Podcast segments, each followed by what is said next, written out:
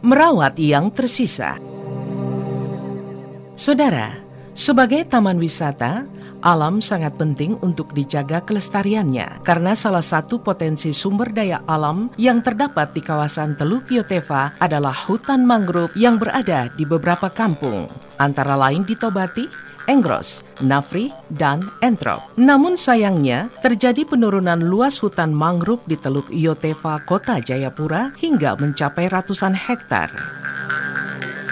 Dengan kondisi ini, komunitas pencinta lingkungan Rumah Bakau yang berdiri di tahun 2018 gencar melakukan penanaman dan perawatan terhadap hutan mangrove. Gamel, ketua komunitas Rumah Bakau, menceritakan bagaimana mereka berupaya untuk menjaga, merawat, dan menanam mangrove di seputaran Teluk Yotefa upaya-upaya yang dilakukan oleh teman-teman di rumah bakau sendiri itu kita menanam sesuai umur. Menanam sesuai umur ketika dia ulang tahun. Jadi semisal ada yang umur 15 tahun, dia harus menanam 15 tahun dan dia mengundang teman-teman, kita nanam bareng-bareng. Yang tidak ulang tahun dia boleh tanam berapa saja, tetapi yang ulang tahun minimal dia harus menanam sesuai dengan usianya dia. Nah ini upaya-upaya yang dilakukan oleh teman-teman. Lokasi yang biasa kami tanami ada di sekitar Kalihanyaan, termasuk di Menduk, di lokasi Brubre, semuanya di Teluk Yotefa. Kenapa Teluk Yotefa? Karena kami melihat ancaman tekanan di kawasan Teluk Yotefa ini sangat-sangat tinggi, terutama berkaitan tentang penimbunan, hilangnya luas cakupan lahan tadi akibat pembangunan, dan status-status yang mulai dirubah.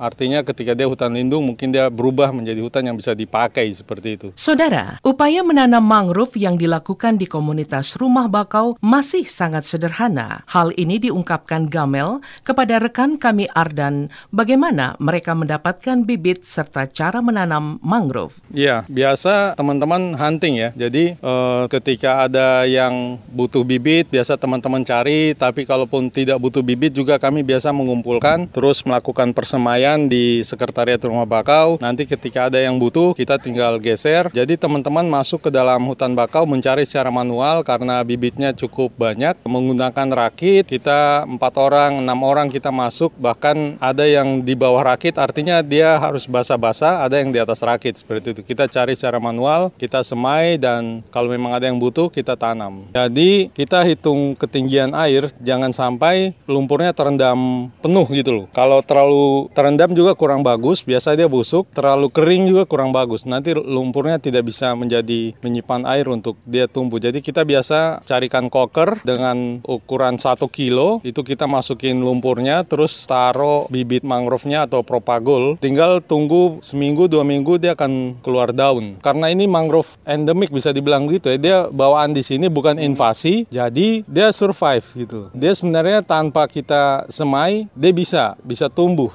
sekalipun kadang yang jatuh ini yang tidak bisa tumbuh jadi mangrove ini ketika jatuh dia harus masuk ke lumpur yang menjadi persoalan adalah ketika pasang surut air fungsi akar sebenarnya untuk menjaga agar bibit ini tetap berdiri. Jadi ketika air surut dia tetap berdiri, air naik dia tetap berdiri. Tapi ketika dia jauh dari induknya, biasa dia posisinya dia jatuh di lumpur dan itu yang tidak tumbuh seperti itu. Manfaat mangrove sendiri untuk wilayah kota Jayapura sendiri seperti apa? Saya menyebutnya sebagai dapur ya. Kami teman-teman sepakat bahwa ini dapur bukan untuk kota tapi tiga kampung, Engros, Tobati, Nafri. Mereka menjadikan hutan mangrove sebagai dapur mereka, tempat mencari bia, mencari ikan, mencari kayu untuk mereka bakar itu cukup penting menopang kehidupan mereka. Jadi mereka mungkin tidak harus ke pasar membeli ikan karena sebenarnya dapur mereka sudah menyiapkan seperti termasuk hutan kayunya itu.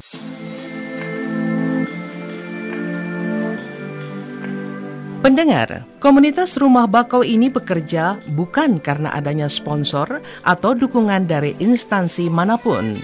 Sebagai pencinta lingkungan, mereka terpanggil karena semangat bersama untuk menjaga dan merawat hutan mangrove yang masih tersisa di kawasan Teluk Yotefa yang merupakan kawasan kritis sehingga perlu mendapatkan perhatian. Kembali perbincangan bersama rekan kami Ardan. Kebanyakan teman-teman di sini kerja sosial ya. Kita tidak ada didukung ataupun bekerja karena sponsor? Tidak karena memang teman-teman kebanyakan kerja volunteer. Semangat saja. Jadi kebetulan hanya hutan ini yang tersisa. Ketika tidak ada yang mau berbicara tentang hutan mangrove kami khawatir satu saat kawasan ini akan ditimbun dan hilang. Seperti itu. Jadi kebetulan saya ditempatkan di sini untuk ikut menjaga. Semangatnya peduli saja sih tanpa ada embel-embel. Seperti itu. Tentu kan banyak tantangan-tantangan yang dihadapi untuk tetap mempertahankan hutan ini tetap lestari. Tantangannya seperti apa? Kalau saya bilang tantangannya mungkin terkadang kalau kita mulai melakukan aksi-aksi justru datang dari masyarakat setempat gitu loh. Mereka selalu ada mindset yang kadang terbesit di mereka bahwa apa yang kami kerjakan ini ada didukung oleh pemerintah, oleh pemodal dan lain sebagainya. Jadi ada penolakan-penolakan. Sementara yang dilakukan oleh teman-teman murni semangat volunteer, tidak dibiayai oleh siapa-siapa, bahkan kami harus keluarin duit sendiri untuk menjalankan kegiatan-kegiatan itu.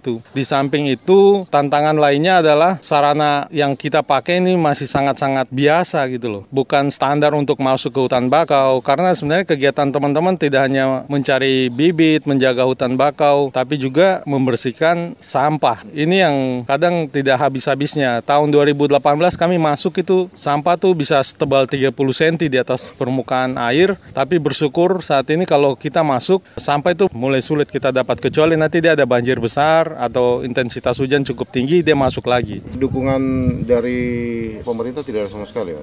Alhamdulillah sampai saat ini tidak ada. Jadi kalaupun kami butuh sesuatu yang betul-betul urgent, biasa kami hanya sounding ke Dinas Kehutanan Provinsi itu pun kalau mereka bisa membantu ataupun DLH itu pun terkait trash bag, sapu lidi, nah, hanya sebatas itu saja. Selebihnya kami handle sendiri. Kami sebenarnya terbuka dengan pemerintah, bukan anti pemerintah, malah kami senang jika bisa bersinergi. Cuma sampai saat ini kerja-kerja kami yang dilakukan oleh teman-teman tadi yang saya katakan semangat volunteer. Kalau ada yang ingin membantu, kami membuka ruang. Sejujurnya kami jarang sekali menjalankan proposal untuk meminta bantuan. Cuma saya mengatakan ke teman-teman bekerja saja dulu ketika memang semangat itu masih ada, pelan-pelan kita akan menemukan tanda heran. Jadi kalau memang dari dinas ataupun ada pihak NGO lain yang ingin membantu, kami membuka ruang. Cuma sampai saat ini kami masih berjalan sendiri. Wilayah Jayapura sekitarnya kira-kira daerah mana saja yang harus mendapat perhatian? Lokasi yang kami anggap kritis itu ada di Menduk ataupun Brubre, termasuk di samping sekitar venue Dayung. Kami pernah menanam dengan pola yang sedikit tidak biasa karena kita harus menurunkan karung 25 kilo dengan isi lumpur kemudian ditanam karena di situ bentangannya hanya sekitar 40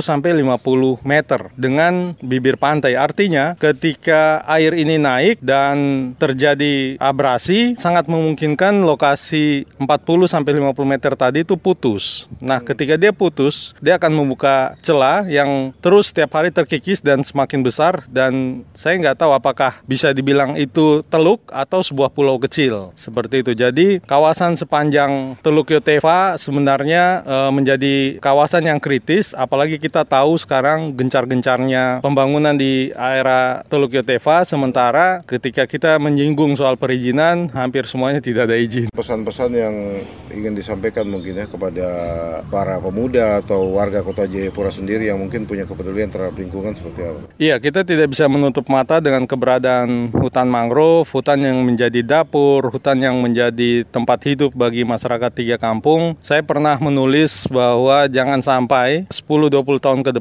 kita hanya bisa mengenang bahwa hutan mangrove ini ada. Kalau teman-teman mau melihat jalan di depan lapangan Trisila, kiri kanannya itu dulu mangrove. Tapi saat ini sudah banyak ruko, sudah ada kantor-kantor pemerintahan, perekonomian juga tumbuh. Bukan kita menolak pembangunan, tapi mari hargai kearifan dan hutan mangrove adalah bagian dari kearifan. Ketika kita tidak bisa menghargai kearifan, maka kita kehilangan jati diri. Kearifan lokal pasti berkaitan dengan pemilik ulayat. Kesadaran ini harus tumbuh dari pemilik ulayat. Ketika mereka mengatakan, biarkan lokasi saya 10 hektar itu jangan disentuh karena itu bagian yang harus saya wariskan ke anak cucu. Ini mungkin menarik, tapi ketika dia sendiri tidak mampu, terus ditodong dengan sejumlah uang besar, mungkin lokasi itu akan berkurang, berkurang, dan hilang. Ya, kita harus akui bahwa hutan mangrove ini ada, hutan yang perlu dijaga. Teman-teman selalu mendengungkan, membunyikan semangat merawat yang tersisa.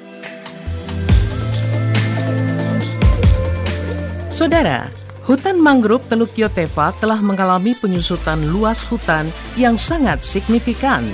Pengukuran luas hutan pada tahun 2018 mencatat hutan mangrove di Teluk Yotefa mencapai 233,12 hektar.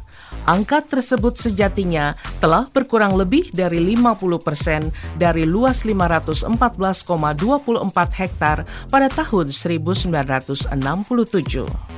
Padahal, mangrove berperan sebagai penyangga wilayah pesisir Jayapura dari ancaman abrasi ataupun gelombang tsunami saat terjadi gempa berkekuatan besar di bawah laut. Sudah seharusnya kita menjaga dan merawat yang tersisa.